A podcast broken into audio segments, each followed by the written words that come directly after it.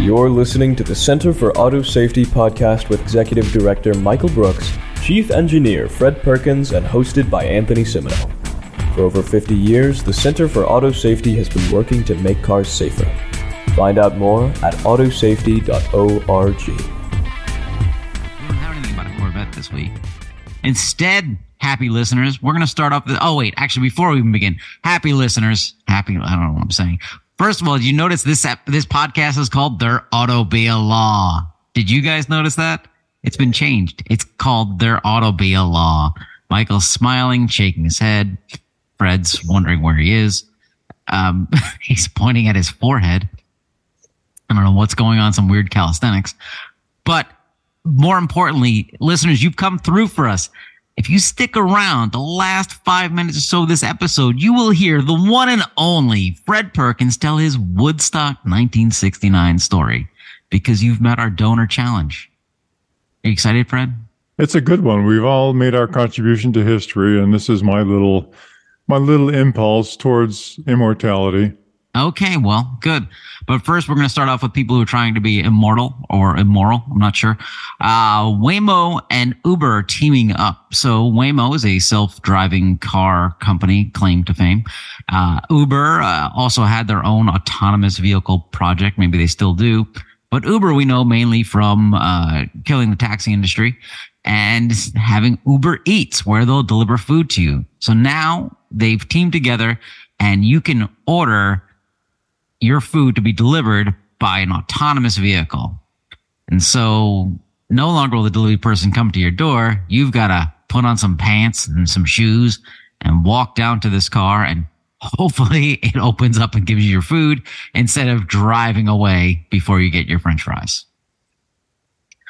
Yeah, this is kind of a uh, match that was a little unexpected because I think in the day of, of autonomous vehicles, Uber was behind um, basically poaching a Google engineer, and he went to Uber and took their self-driving car secrets over there. Allegedly.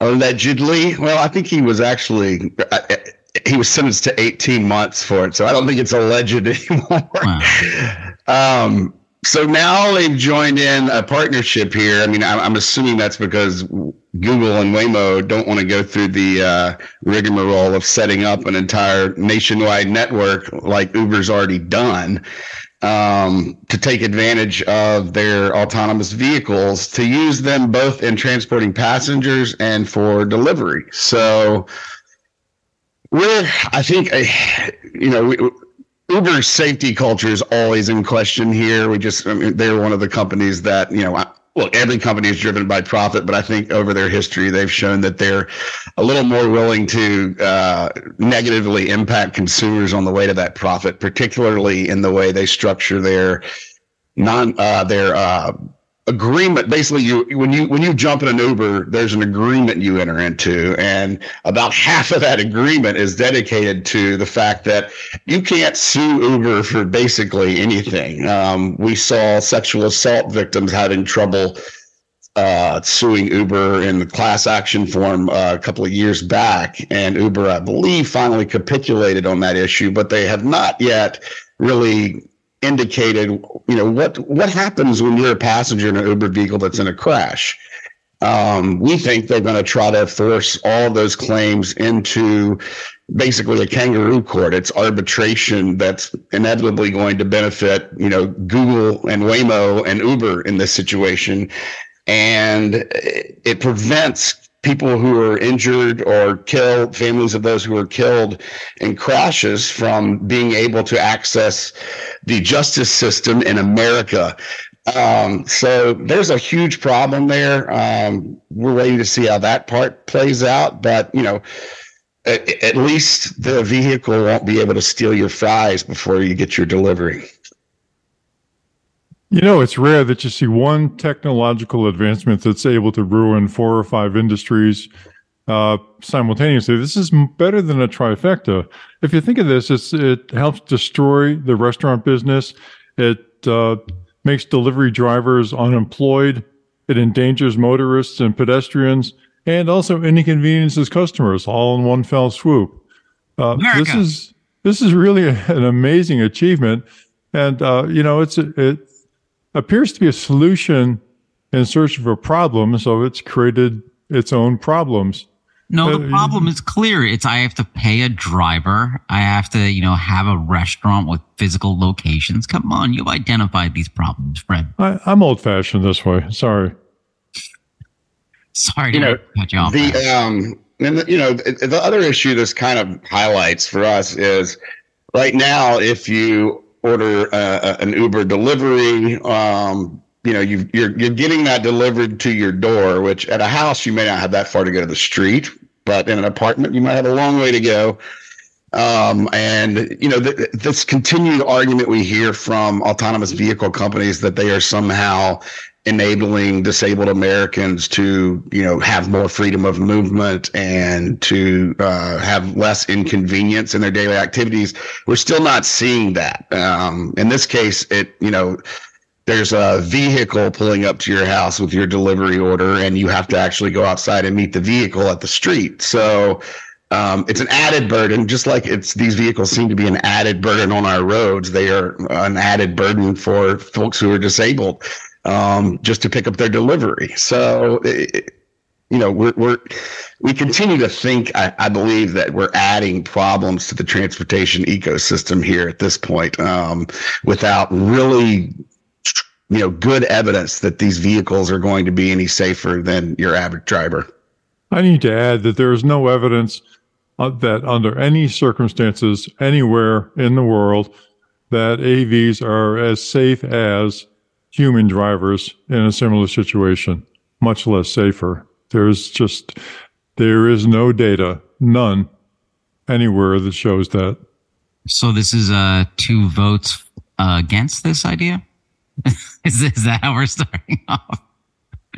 Um, I, you know, I would say I'd certainly vote against some of the ways it's being rolled out with with with binding arbitration as part of it. The system, um, that's what we are kind of really worried about. Tech companies that turn into car companies doing. They they they they do not like being hauled into court, and they will do anything they can to avoid it. And you see a very good example of this with Tesla. Yeah, but I, really like your point that because it, wasn't wasn't the first thing that popped in my head, Michael, what you're talking about with people with disabilities of there's no longer anyone there to deliver their food for them. Instead, you're forcing them. Like I live in an apartment building. You'd be forcing someone to, you know, wait for the elevator if it's working. Uh, you hear me, superintendent of my building. Um, and then get down there. And by the time they get out there, the Uber driver's left. Um, but also, you know, the Uber driver, when they show up here, like the the physical ones, like they'll call you, and who answers a phone call from a number you don't recognize? No one, because that's insanity. Um, but yeah, I think this is. and, and, Anthony's wearing a bionic thumb today. I'm not sure what that oh, is. oh, sorry. Well, I forgot there's a camera on I'm, as I'm fidgeting with things on my desk. Uh, anyway, forget the bionic thumb. Um, let's, uh, you know, Michael mentioned Tesla, and boy, do we have some fun Tesla news this week let's start off with you know on a on a on a medium level one. Okay, we'll start off nice and easy because I think we started off pretty aggressive there. Okay, let's let's right. center Back ourselves. Up. Okay, so one thing besides Tesla's being able to manage falling off a cliff uh, 250 feet down into the ocean, all passengers surviving. The other thing they've done really well, and I think you two will agree, is their uh, electric charging network they seem to have done this better than everybody else. Um, their their their drivers seem to love this thing, um, but right now it's focused that hey, you want to use our stuff, you want our electricity, you need a Tesla, okay? But then Ford's like, hey, wait a second, what if we uh, put a little money in your pocket and you let our cars use your network? And Tesla's like, oh, okay, because we're at a clean energy credits and everything else we've used to bootstrap this company. So uh, Ford, starting uh, what is it next year, will get access to the Tesla uh, supercharger network. What a silly name! Um, so this is this a good? I think it's really good news for Ford customers, obviously, because the the fast chargers that um, Ford has, I believe, are planned about ten thousand across the United States and Canada, whereas Tesla I don't think those are already. Um, let's see, Tesla has like another twelve thousand to add. To that. So you're effectively you're effectively doubling the size of the charging network for for Ford owners. Um, and these are fast chargers that will enable people to, you know, take longer trips and and do it more conveniently by being able to stop at a fast charger for uh, 30 minutes or 40 minutes or however long it takes to charge and um, get back on the road. So uh, it's good. It's it's interesting because you know Ford has been you know one of the only companies out there that's been a little critical of the Tesla approach. A lot of other companies have kind of stayed out of that, but as we've seen um, Tesla grow and build their charging network, you know, and and they're they clearly lead in the number of EVs they're putting out and selling and that that are running around on America's roads at this point. So it makes sense for Ford to do this, I think, and, and uh, well, depending on how much they're paying for this. Uh, but it it certainly makes sense for for owners, and it's going to really enable you know Ford Ford owners to use these vehicles in the way that I think people are hoping that we can all use them one day. Good for Ford, yes, but uh, we've seen a lot of complaints about from people who say that the Tesla supercharging stations are pretty well backed up. They've got to wait a long time to get a uh, access to one of the recharging terminals, and I don't think this is going to help that situation any. So you know, maybe if this is coupled with an expansion plan uh, it might make sense, but I, I don't think this is going to help either the Ford or the Tesla customers when they're trying to get recharged ultimately by bringing a, a lot of new customers into a situation that's already fraught with access problems. But um, well, let's see how it plays out. Investment could solve that, but it could take a lot of investment. It's interesting. We've previously we've seen, you know, some of the Tesla superchargers across the country being blocked by people in giant pickup trucks who are trying to troll Tesla owners. And now we may see pickup trucks that are actually EVs charging at those same things, blocking Tesla owners from charging. So I just wonder if what the Tesla owners feel about adding this huge extra amount of uh, vehicles into their charging network because I'm assuming it's going to create delays for them that they wouldn't have had otherwise. No, and let's not forget that those big trucks are real electricity suckers. They're going to take a while to recharge because you know they've got the enormous batteries we've been talking about that are approximately the same size as the Teslas they're competing with. And it's and Ford CEO, I think it was last week. He even came out. You know, he kind of came out in in favor of some of the things that we like to talk about, which is, you know, why are. Hmm? Um, Piggly Wiggly. He was talking about Piggly Wiggly. No, he wasn't talking about Piggly Wiggly. But he was talking. He was basically, you know, he saw referencing the news, I believe, of you know Cadillac and GM saying they're going to be taking that increased battery energy density and making it uh, into you know 450 to 500 miles of range versus reducing weight um, the ceo jim farley of ford said i have no idea what's going on in this industry right now these batteries are huge um, so you know he's right and he's he's basically saying uh, something that's pretty much in line with what you're saying fred these things are going to take a lot longer to charge. And do they make sense as much as smaller AV, EVs? We're still not convinced that big trucks, uh, big electric trucks, are a real solution. This is what the CEO of Ford said. I don't know what's going on in this industry, but uh, you know, hey, buy our stuff. Maybe I don't know. Does he work for Kyle at Cruise? Like this is some. That's absolutely not. okay, good. Uh, let's continue down our Tesla road. So, uh, the Germans, you've all heard of the Germans, right? Well, the Germans got their hand on 100 gigabytes of data leaked from Tesla. And so we've talked about on the show about some issues that Tesla has with their full self driving, namely that one, it's not full self driving. Um, and people have been complaining. Tesla owners have been complaining about issues of self uh, sudden acceleration, braking problems, unintentional emergency braking, phantom stops from false collision warnings, all these things that we've talked about. And now a wonderful whistleblower has taken this data handed over to a German uh, newspaper. Um, I will say the Handelsblatt. Um, I, I, was at a Wagner opera last night, so that's as good as I can get with with um with my German. I they really emphasize the ending T's. It's quite annoying. Um, but this is great. So apparently, what happens is people who are Tesla owners who are fans, they're like, "Hey, I have all these problems with the cars," and they submit complaints to Tesla, and Tesla's modus operandi is, uh, "No, you don't. nope, you're wrong." Or, hey, we're just going to ignore you. Nope, no, you didn't phantom brake. Nope, none of this happened. Nope, user error. It's the most amazing expose of data that we've seen in weeks on Tesla.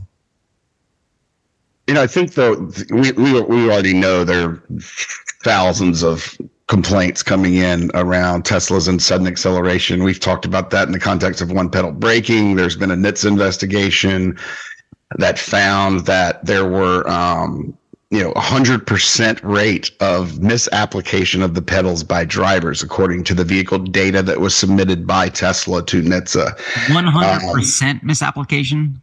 Yes, uh, that was NHTSA's finding. Now we're not sure if that's based on you know selective data that Tesla gave NHTSA. We don't know if NHTSA has all the data. We don't know. You know, there's a lot of things about Teslas and their electronic systems and their software and hardware systems that we just don't know, and that well, information that we'll we'll never be party to. So it's hard to figure out exactly what's going on. We've gotten quite a few highly credible complaints um, from directly from consumers about sudden acceleration issues and Tesla's, you know, going back to the beginning of Tesla. So it's a tough issue when you know when no one really knows what the data says. And also in this case, you know, we're seeing the phantom braking complaints, which we already know are um, occurring on our roads. I believe there was a crash in the Bay Area in a tunnel recently that involved phantom braking in a Tesla, and we've seen right uh, you know, this article notes 139, 300, somewhere around 500 phantom braking type incidents in Teslas, which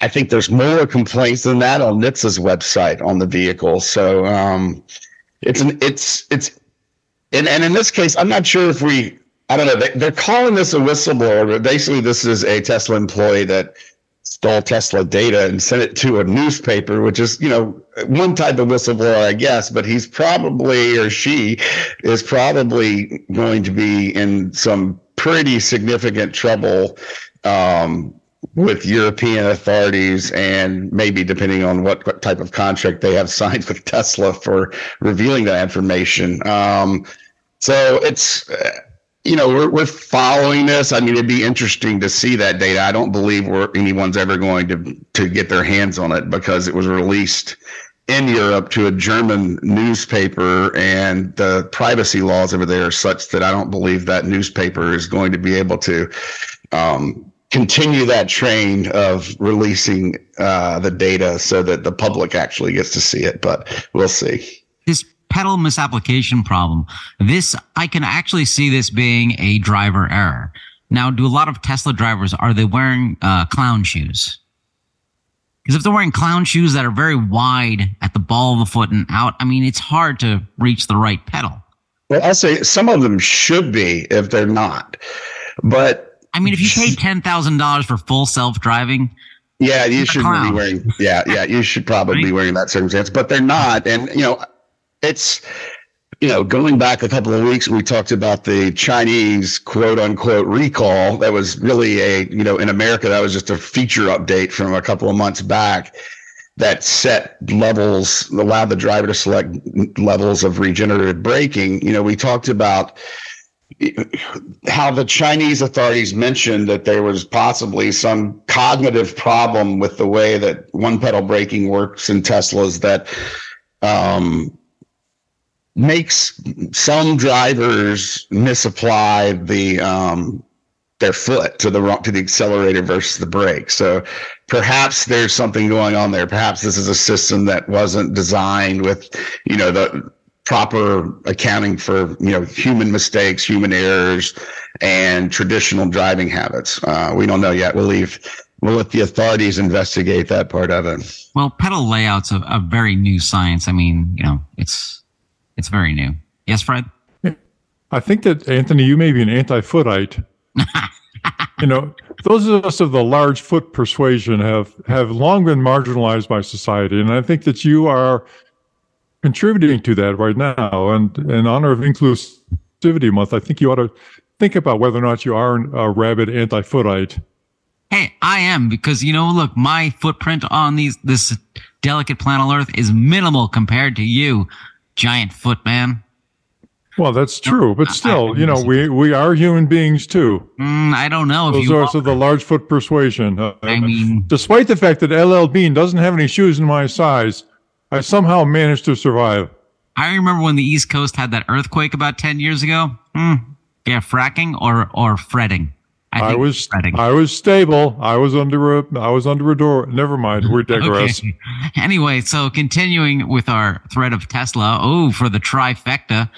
Um, so the reason that I want an electric vehicle, or actually it seems any vehicle that's going to be made the next decade, is so while I'm driving, I can play video games. Huh? like this is this is something nuts that we've talked about so many times. It is possibly the dumbest, dumbest, dumbest idea in the world.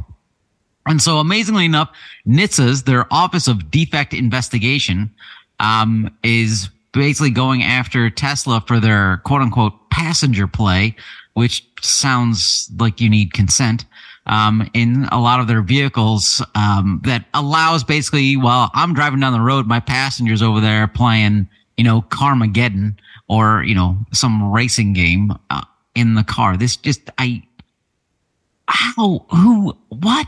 I, I mean, I'm glad that NHTSA's going after this, but what what exactly happened here? This is confusing. Like, well, it took you know a, a, a little bit of time, but NHTSA uh, was able to convince Tesla that this is a feature they should turn off. So I believe the feature was disabled via over the air updates sometime around the end of 2022. Right. Um, but NHTSA's continued to look look at this um, for the last few months, and they said look, we, we, you know, even though you've disabled this, we're going to close the investigation. First of all, they're closing the investigation because this is something they typically do when a manufacturer issues either a recall or, or some type of uh, service action to fix a concern that NHTSA had. They are they continue to look at it. They took Tesla's responses to the information request and looked at the data.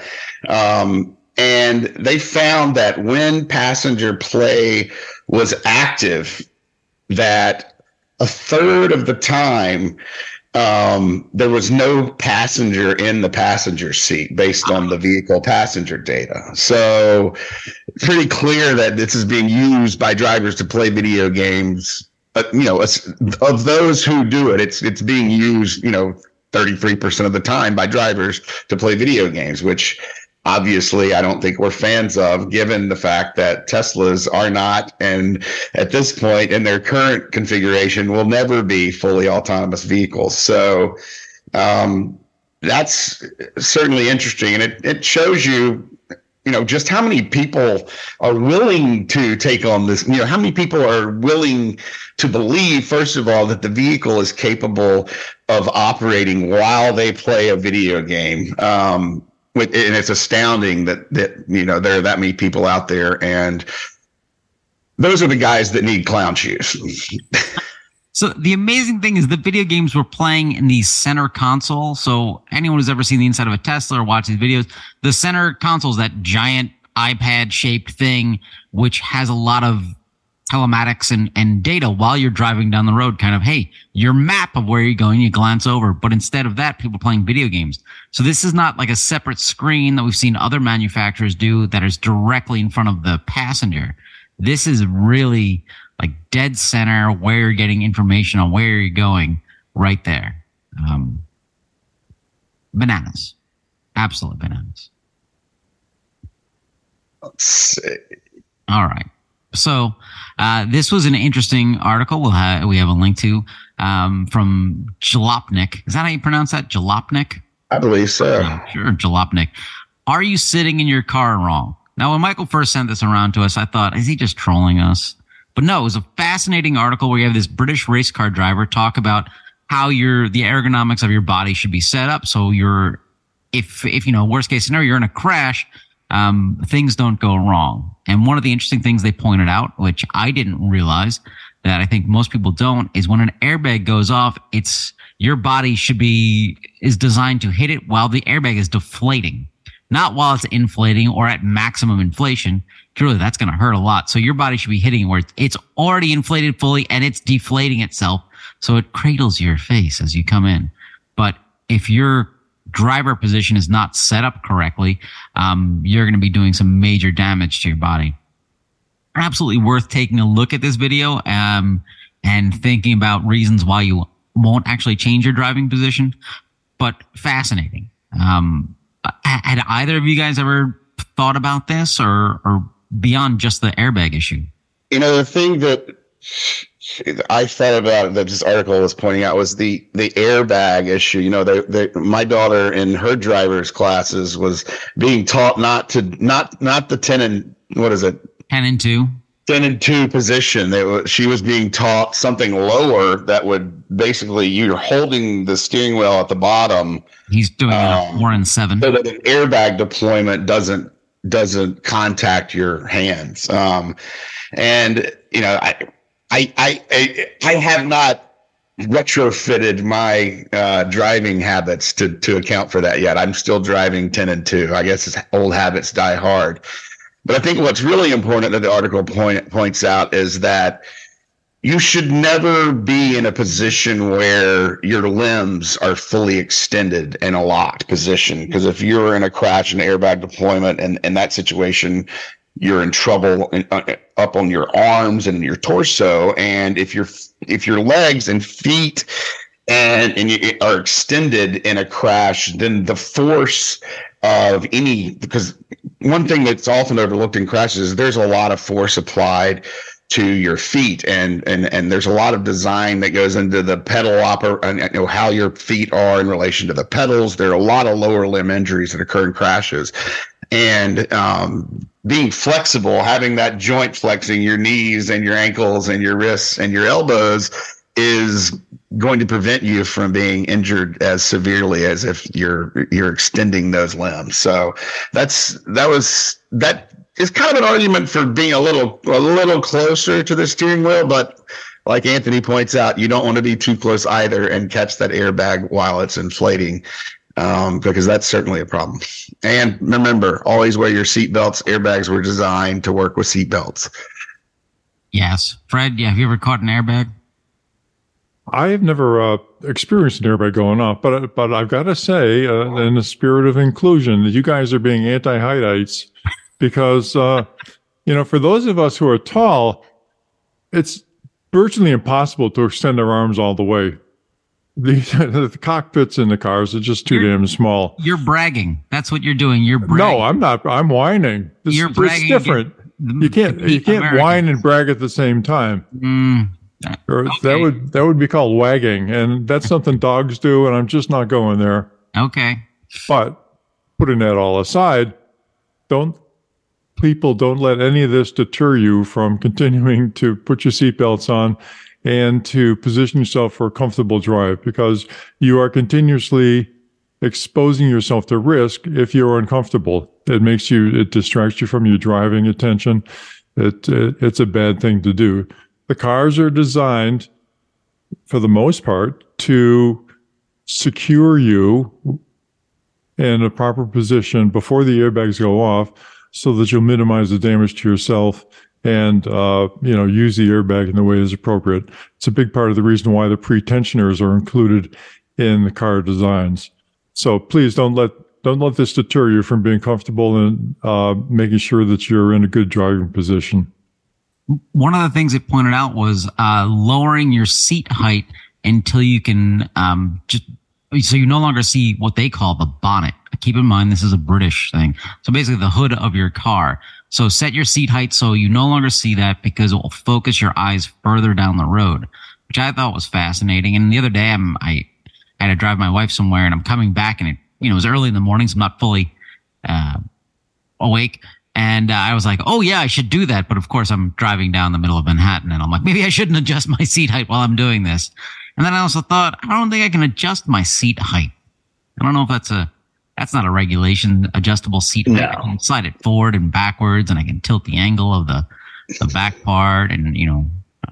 Anyway. Right, there's some that, and that that also raises an issue. If, you know, just thinking about it, if you're lowering it so that you can just barely see over your bonnet uh, or your hood, then you're reducing your visibility of objects that might be in front of the vehicle. That's an issue that we come across a lot in front over collisions and driveways with children and, and you know even animals and, and, other objects that you can't see.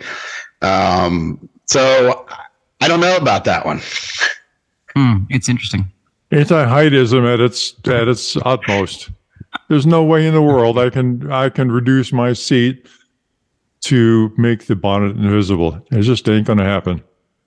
Um, well, you need to stop wearing bonnets, and that problem will be resolved. Maybe, uh, maybe people like you shouldn't be driving. Maybe that's what it comes down to. You're just the wrong shape for cars. I think that's true. I think there's something to that. or you need a Hummer EV, nine thousand pounds of. No, I still think it's anti-heightites that okay. are designing the cars. Uh, it could be. Uh, we're going to follow up. Uh, we've talked about this. I think it was last week, the right to repair, um, or it was two weeks ago, maybe. This is an issue where uh, everything in the world today, your phone, oh, your battery dies. Good luck getting the battery out of your phone because it's glued in there and it's sealed shut and it's it's never going to happen.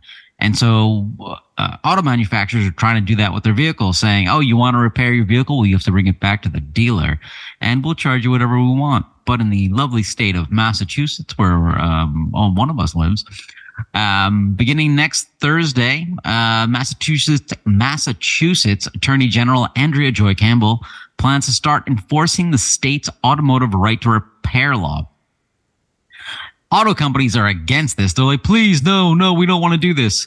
Uh, the statute requires that uh, both consumers and independent repair shops get access to the car's telematics, the digital information of how your car works, so they can uh, diagnose what's wrong with it. And now you, as a consumer, have a multitude of options to get your car repaired and figure out what's going on with it instead of being beholden to your dealer. Um, I think this is a this is a great thing. Has there been any update on the the the auto companies and actually the the Alliance for Automotive Innovation, which sounds like a pleasant organization, but is you know just a front group. Uh, has there been any update on them trying to get this blocked?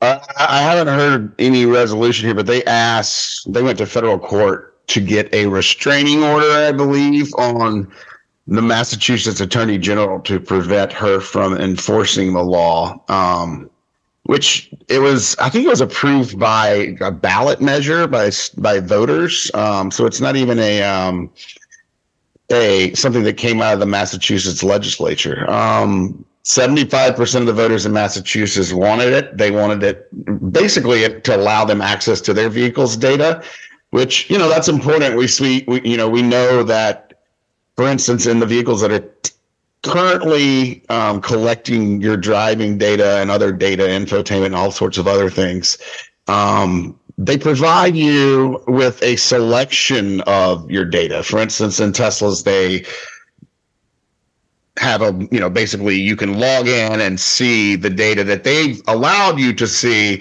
uh, on on your driving and on other things in the vehicle. What this bill would do is say, hey, we get all the data. We don't just get to to see what you want us to see, right? Um, which is you know a nightmare for an industry that wants to keep everything under wraps and secret and wants to be able to monetize uh, things based on the, the, the data they have and making that data public or giving it away to owners is the last thing they want to happen. Plus, at the same time, you have you know manufacturers who are making money in, in on their repair and service operations, and this you know allows independent repair shops to have a portion of that pie that they wouldn't otherwise have.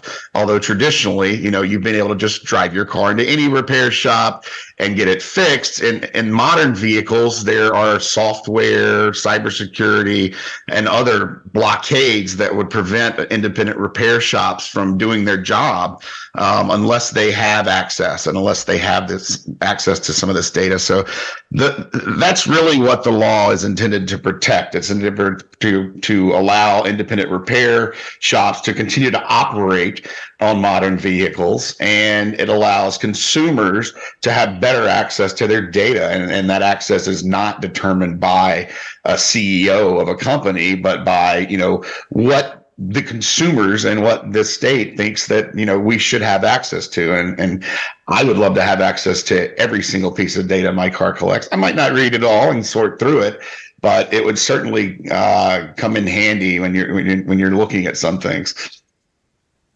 This harkens back to the rationale for providing the AV Consumer Bill of Rights, because there was never a requirement for the car designers to put this kind of access in place. So it's very, very difficult to, to add it on at the end of the at the end of the day when the cars are already built. Um, you know, the system's already in place. If you have that requirement at the beginning of the design process, then it's very easy for the software engineers to make sure that, that access is built in and that people can access all this information through a standard OBD port, for example. Um, this whole the whole AV and autonomous and electronic cars, it's interesting. It's so much like a graduate student project where you just figure out if you can do it, and then you blast away at it and see what happens, and never a regard for what the requirements are to maximize safety, maximize consumer access to to really secure the rights of people who are paying their money for these vehicles and the contents of the vehicle. So, quick update too. Apparently, the request for restraining order was denied. I just saw an article come in about three minutes ago. Um, the judge said, well, you can't get a restraining order here. You need to go back and, and file for an injunction. Um, so they're going to go back and seek injunctive relief. I'm sure they will take that option because they are they're fighting uh, this right to repair law um, well, they're doing a, uh, uh, they're throwing everything at the wall to try to stop it. Mm, injunctive relief brought to you by Milk of Magnesia. um, so let's go into the uh, the Tao of Fred this week. And I'm going to be honest with you guys. I'm not really sure what we're doing this week. I mean, very last minute curveball. I wanted to uh, talk about um, lug nut covers with attitude, which is you're driving down the highway. And I, I just saw this the other day. It was a some truck and it's got these massive metal spikes off its wheels like it's in a Mad Max movie. Fred says he needs more research on that. So I think we're going to uh, oil change. Is this correct? Um, no one's nodding. No one's disagreeing. About, I just had two birds yes. struck my window very violently, so I'm distracted.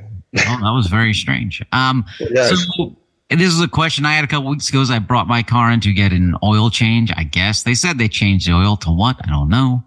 Um, synthetic oil. I don't know if they gave me synthetic oil. Did they give me conventional oil? Um, whale oil. What's what? What kind of oil do I got? Huh? What's going on here? You've now entered the Tao of Fred. Well, I'm glad you asked. This is uh, everybody likes chemistry in the morning, right? Or whenever you happen to be listening to this, uh, cherished readers, listeners, readers, whoever you are. Now, if you're reading, uh, sorry, the transcripts are you know hit or so, miss. so let me ask you a question, Anthony. Uh, what what does it mean to be a hydrocarbon? What does that mean? Uh, that I'm uh, made out of uh, carbon and I like the water. close, you're getting close. I did not do well in chemistry. Um, uh, hydrocarbon. I like I like wet carbon. It's like wet charcoal. Like Michael, we're going to move to the legal world. What what do you think hydrocarbon means? I think a hydrocarbon is a uh, molecule that is formed by joining hydrogen and carbon. Oh man, he wins. Oh, he wins. It up ahead of time, huh? Bird strike. um, basically everything you see around you is made of hydrocarbons. It's a it's a really handy little chemical. And if uh, if you ever had those little uh, toys where you can pop one into another and build up big networks out of them, Legos are kind of like that. But there's others that are, Sure. you know, you can pop one into another and build up these big structures. Well, hydrocarbons are like that. The chemists have techniques where they can start with one and just pop another one on and build up whatever kind of chemical they want. Michael, you want to say something? It's Tinker Toys. Tinker Toys. There you go. Or no, there's well, there's another one. But anyway, um, that's kind of what's going on here. And the difference between synthetic oil and regular oil is that regular oil is primarily made from distillates of stuff that comes out of the ground, right? The crude oil that comes out of the ground. Dinosaur juice. And what? It's dinosaur juice, right? Din- dinosaur. juice. Well, the, who knows? But um, it could be dinosaur juice. But the difference is that with synthetic oil, you can build it up from uh, basically very simple compounds and build it into whatever you want. Whereas if you take the oil out of the ground and you try to distill the lubricants, you get not only the, the fraction that you want, but you also get a lot of impurities that are in the oil, particularly carbon double bonds and, and uh, sulfur and oxygen and things like that. So let me ask you another question, Anthony, as a representative of every man. Have you ever smelled natural gas? Uh, no, natural gas doesn't have a smell. Um, the smell that you have a, in your in your kitchen and whatnot, what you're smelling is an additive that's added to it at something like one part per billion. That's how intense that chemical is. And I know this because my brother is a chemist or was, and he, uh, they were doing chemical waste disposal once and he was out in Queens and there was a 50 gallon unmarked judge jug. He's in a full respirator suit that, and he opened it up just a crack and he's like, Oh my God, I vomited inside the suit. And they had like gas leak um, calls like all throughout like Long Island, people thinking they had gas leaks everywhere because he opened this 50 gallon drum of the stuff for like a minute. Am I right? Uh, you win on this one, Anthony. That was good. Yes. Yeah. And and uh, that stuff is called mercaptan, which is a, uh, a a very small chemical that contains sulfur as well as a hydrocarbon backbone. And uh, you were close on the number of sensitivity too. It's actually ten parts per billion, Oh, 10. Well, you know, which is a which is a really tiny little contaminant. Anyway, the reason you can you cannot smell the natural gas is because it only has what are called single bonds between the carbon atoms. If it, well, of course, methane only has one carbon atom, so it can't have double bonds. But ethane, butane, propane, all of those, they can be modified into having double bonds, which you basically get by plucking out two of the hydrogen atoms. And then the carbon says, well, I need to have a bond somewhere. So I'm just going to wing it with my twin over here and becomes a double bond. Now, the, the double bonds are more chemically active than the single bonds. So if you have a lot of double bonds or any double bonds in the motor oil, then it's more reactive. It's more likely to oxidize. It's more likely to get old, turn into sludge, and do all those bad things. So, have you ever smelled gasoline? yes. Yes. And the reason, Repeatedly. you, and the reason While you, riding his bike. Uh, yesterday, as a matter of fact, uh, an engine had a uh, gasoline leak in it.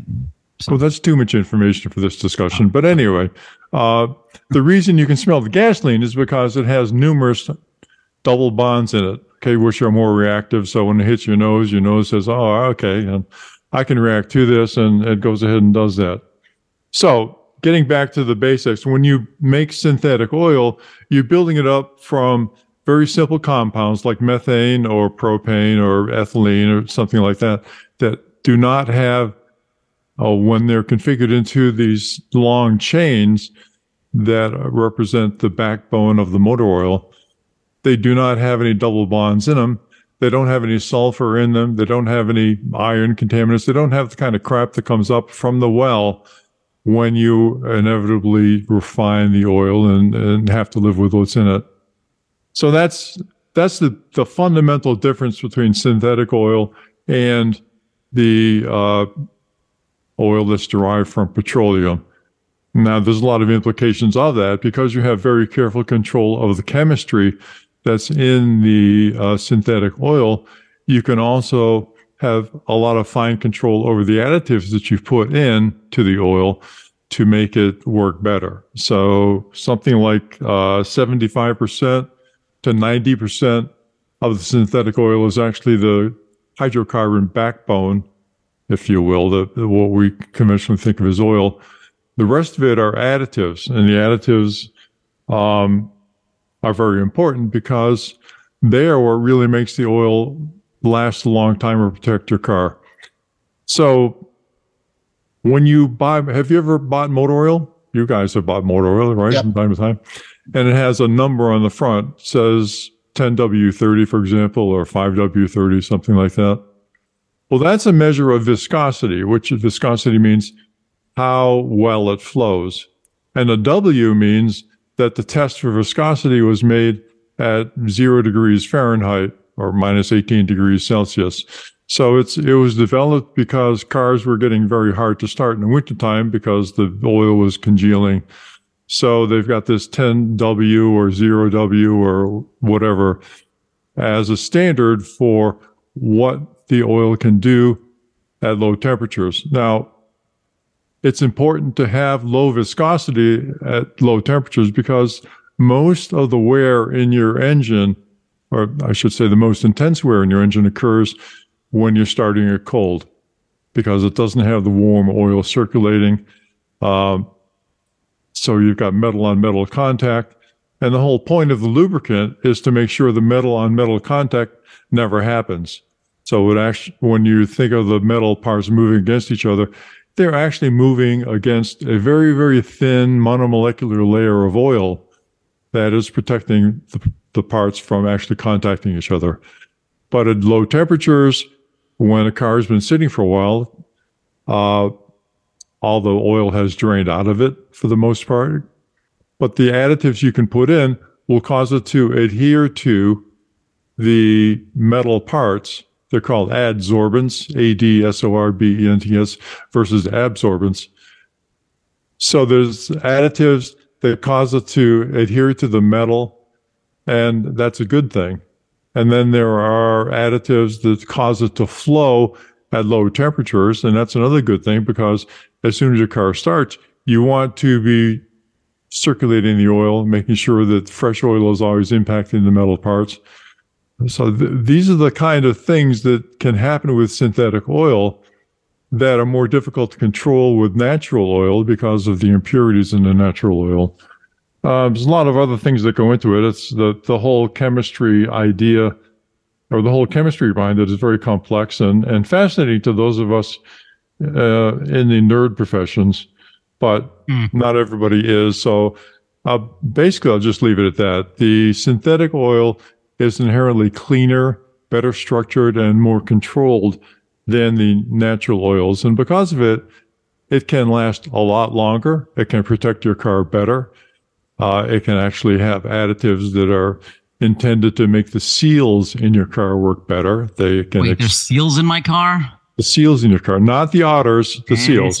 and it's not it's not otter be a law either. It's the seals in your engine. Oh, so uh, in my engine. Huh? I thought there was a little tiger in my tank. So it can make the so anyway. There's lots and lots of things that happen inside of your engine that the oil is, is responsible for or can mitigate. All of those are better controlled, better understood, and and better managed by the synthetic oil. Now there's there's also synthetic oil that's made from petroleum, uh, petroleum compounds so there's different kinds. So if you get Pennzoil, for example, Pennzoil is made from natural gas only, that brand. Uh, so they've got the, the finest possible control. There are other brands that are made using some synthetic, or excuse me, using some natural components that have less control. But all of them have removed the sulfur for the most part. All of them have removed the double bonds for the most part you know that they've absolutely done that if they start with natural gas and build it up. So there are different brands that have different qualities. I would say that all of them are better as a class than any of the non-synthetic oils that you can buy. They're more expensive, but they last a lot longer, and your engine's very expensive. So uh, mm-hmm. I've been using them for a long time. Most automobile companies are using them now in uh, original equipment for their cars, and they specify for their cars because it allows the engines to be smaller, to run hotter, which makes them more efficient and makes them more fuel efficient as well, and also last longer. All right, so I, we understand the difference here in synthetic oil, nerd stuff. So why is anyone continuing to use conventional oil? Is it just because it's cheaper and big oil is continuing to push it on us, or what's the reason? What's the reasoning there? Those dinosaurs uh, died for your sins. We gotta, you gotta use all their bits. Cheaper. Okay, that works too. Dollars. That's it. Um, you know, it's just a lot cheaper to distill something than it is to build it up. Mm. The uh, so the question is, is it worth it? And I think that given that the synthetic oils can inhibit or eliminate the irreversible damage to your engine that can be caused by using uh, naturally petroleum based products, I I have long used it on my own car, even before it became standard, uh, the standard for engines by the uh, manufacturers, and uh, it's it's all good except for the price, and for but for the price, it's relatively cheap insurance. And I, and I would emphasize to our listeners that the single most important thing you can do for the longevity of your car is to keep the oil fresh and clean and uh, change your change your oil and filter regularly. So and don't and don't hit the full self driving button. All right. So Fred, isn't it true that like you said you've been using synthetic oil for a number of years, and isn't it true that you actually coat your body in synthetic oil before you get into the car so you can fit, fit your gigantic body into our small cars? I do have to do that. Yes.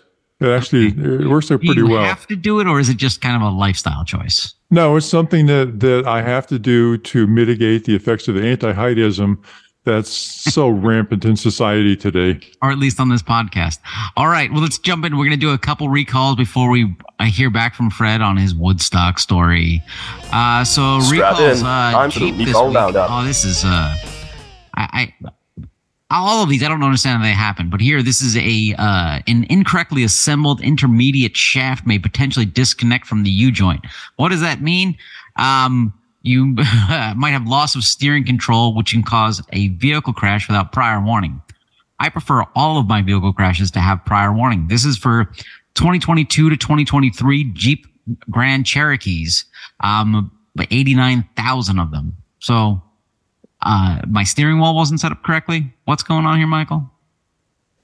Basically, your steering shaft uh, can break while you're driving and you lose steering control. So, a pretty clear safety issue. Um, and you know they they identified it pretty quickly particularly for chrysler jeep they looks like they've been looking at this since february and um, went ahead and conducted a recall so a good thing and something we just wanted everyone to be aware of so that they can get it fixed it looks like they're going to start um, looks like they're going to start notification in about a week so that's coming out quick and all the um, owners of those vehicles should keep an eye out for that one because that is a, a very important recall to have.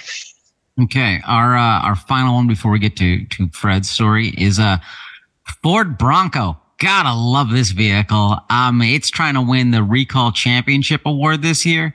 Uh, this is number eight on on Ford Bronco recalls for the 2021-2022 model years. Uh, this is 175,000 plus vehicles. Um, and the seatbelt doesn't latch. The is is this what's going on here? The um, uh, yeah, yeah, the seatbelt doesn't latch. It seems yeah, the seatbelt doesn't latch because it's it looks like consumers are having a seriously hard time finding where it is when it's stowed. I, th- I think it's probably in a, a, crease or somewhere where uh, it's not in a normal spot that a, that a occupant would expect a seatbelt to be. Um, so they're going to go back and apparently fix those. Uh, I think that one's going to start in later this month. Um, they're going to add a part to. It looks like they're going to add a um, sliding clip latch stop, a barrette clip. I don't. I, I, guess that's the same as a barrette that goes in your in in, in Anthony's hair. Yeah. Well, that's. Um, and that puts the latch plate basically right now the latch plate is it's a non-compliance it doesn't comply with the NHTSA um, Federal, Motor, Vehicle, Vehicle Safety Standard number 208 yeah which, which regulates seatbelts. So um, that's and, and and you know this is a you know these newer a new vehicle this bronco is kind of an all new thing. You know we expect to see more recalls in vehicles during their first couple of year first couple of years are not production. a new thing though. But um, this one is, you know, it's it's something that you certainly want to get fixed because we continually harp on seatbelts. And if you're not able to find your seatbelt and put it on, it's not doing you any good, and neither are your airbags. Yeah, wear your seatbelts. Okay, listeners, you've waited long enough and, and you've come through for us. We've asked for, you know, five new monthly donors. You've come through. Uh, you can still become a monthly donor or a one-time donor. Go to autosafety.org, click on the support us, donate button. Uh, I should remember what it is, but it's the red button. It's red, red button. You can't miss it. Uh, he's been stretching. He's limbering up. He's taken off his tracksuit. And here is, let's go back to 1969. A young Fred Perkins, fresh from being chased by a tank. Um, and Woodstock. Let's hear it. It was a beautiful day, actually. It was, um, you know, uh, we had we of the young persuasion at that time before anti-heightism took over. Anyway, this was uh, I had a burgeoning career pumping jelly into jelly donuts at my local Dunkin' Donuts shop in uh, Pittsfield, Massachusetts. It's still there, as a matter of fact. They somehow managed to survive without my expertise pumping jelly into the donuts, which is a really interesting sound, by the way. When you step on the pedal, it says this um, and every jelly donut has got that squeak built into it. It's a it's a wonderful thing to know about. Um, anyhow, you just made Ben Affleck a subscriber to the show. anyhow, I had a choice between either uh, polishing my credentials, squinking into donuts, or going to this Woodstock festival that was supposed to be just down the road in Woodstock, about 100 miles from where I was living at the time. So you can pretty well guess which option I took on that. And I thought, well, this is going to be fun. So I'll go a day early and just to make sure I can get in. Um, surprisingly, I was not the only person who was headed in that direction. And this was back at a time when the most valuable asset that I owned was the fuel in my tank because I just didn't have a lot of money. My car had cost me five dollars. Uh, actually, well, the truth is four dollars plus two hot dogs with mustard and relish, but we wrote it down as five dollars on the bill of sale. um, so off we go. Uh, in '62 Plymouth, completely rusted out. The Probably the I, worst car you could imagine. I, I, need to point out to listeners that Fred is not a cartoon character. He is a real person. okay. you know, buying a car with hot dogs, like, okay. Get, sorry, continue.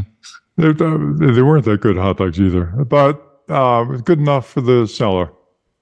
In any event, uh, hopped in the car and, and off I went towards the Taconic State Parkway, which, uh, if, if many of you have been on it's a beautiful ride. But this was beyond my normal driving range, so it was all new to me.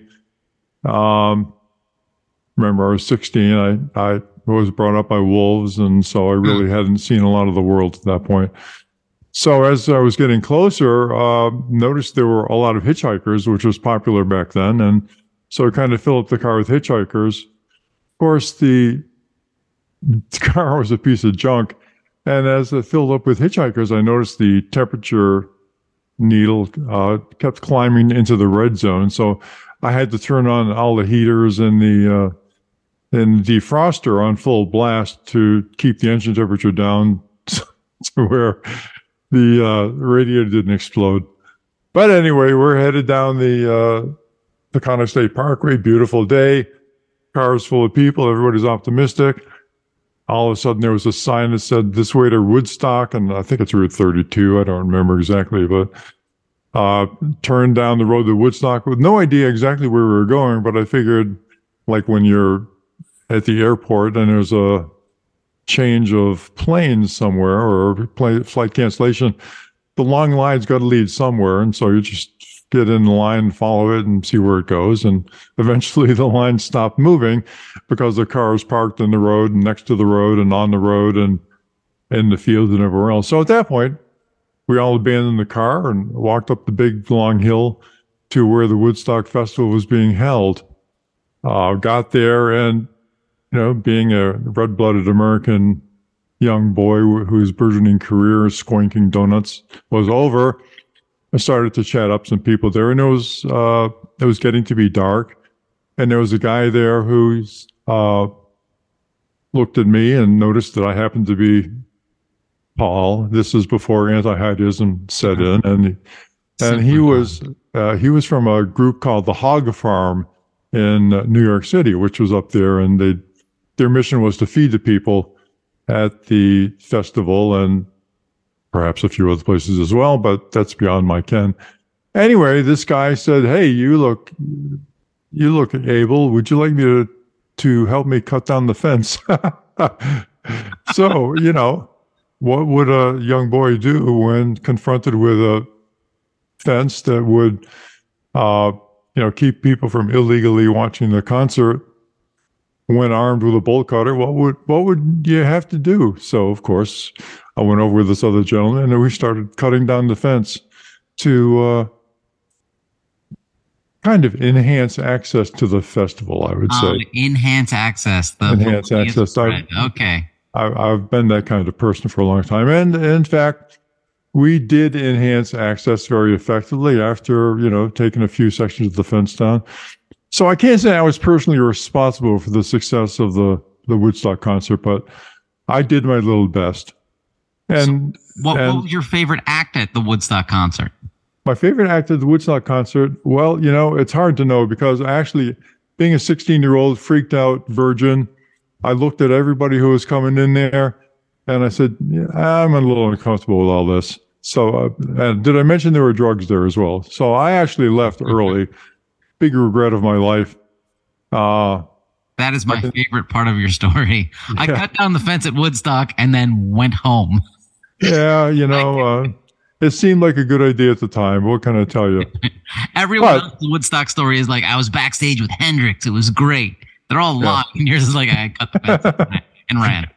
So I'm a nerd. What can I say? But, you know, this is coming actually very handy because – as I became part of the military industrial complex, working on various kinds of classified and unclassified military programs, you often get to the point at the beginning of a uh, uh, of a project where everybody introduces themselves to each other, and somebody facilitator, usually the manager, will say, "Well, I, you know, I want you all to perhaps offer something of yourself that'll help rivet your memory in other people's minds, get to so that we get to know you." I always win those contests by saying I cut down the fence at Woodstock. Works every time. and hey, we got a good auto safety, auto repairish lesson out of it. Uh, if your uh, 1942 Plymouth is overheating, crank the heater and run the defroster. Yeah, yeah, it actually came in handy. Uh, when I was after I hitchhiked uh, across Canada, and I was on my way back, I solicited a ride from a guy in uh, in San Francisco who was headed back to the East Coast. So I got back for 20 bucks or so. But he had similarly a crappy Chrysler product. And um, he, the impeller on his uh, water pump was only loosely connected to the shaft.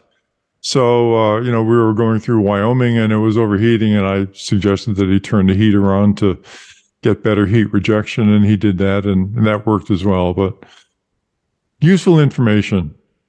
Absolutely. Well, thank you for sharing that that story, Fred. I enjoyed it. Um, I, am sure our listeners did too. Everyone, thank you for joining us for another uh, fine episode. We'll figure out another future uh, Fred fundraising pitch at some point. I have an idea one now of uh, of, of you and another auto safety gentleman possibly talking about their hitchhiking stories. Um, but uh, I think that's uh, that's what we got for now. So hey, thank you so much. Uh, go to autosafety.org, donate, click subscribe, tell your friends. Thank you. Thank you for listening. Thanks, everybody. Bye. For more information, visit www.autosafety.org.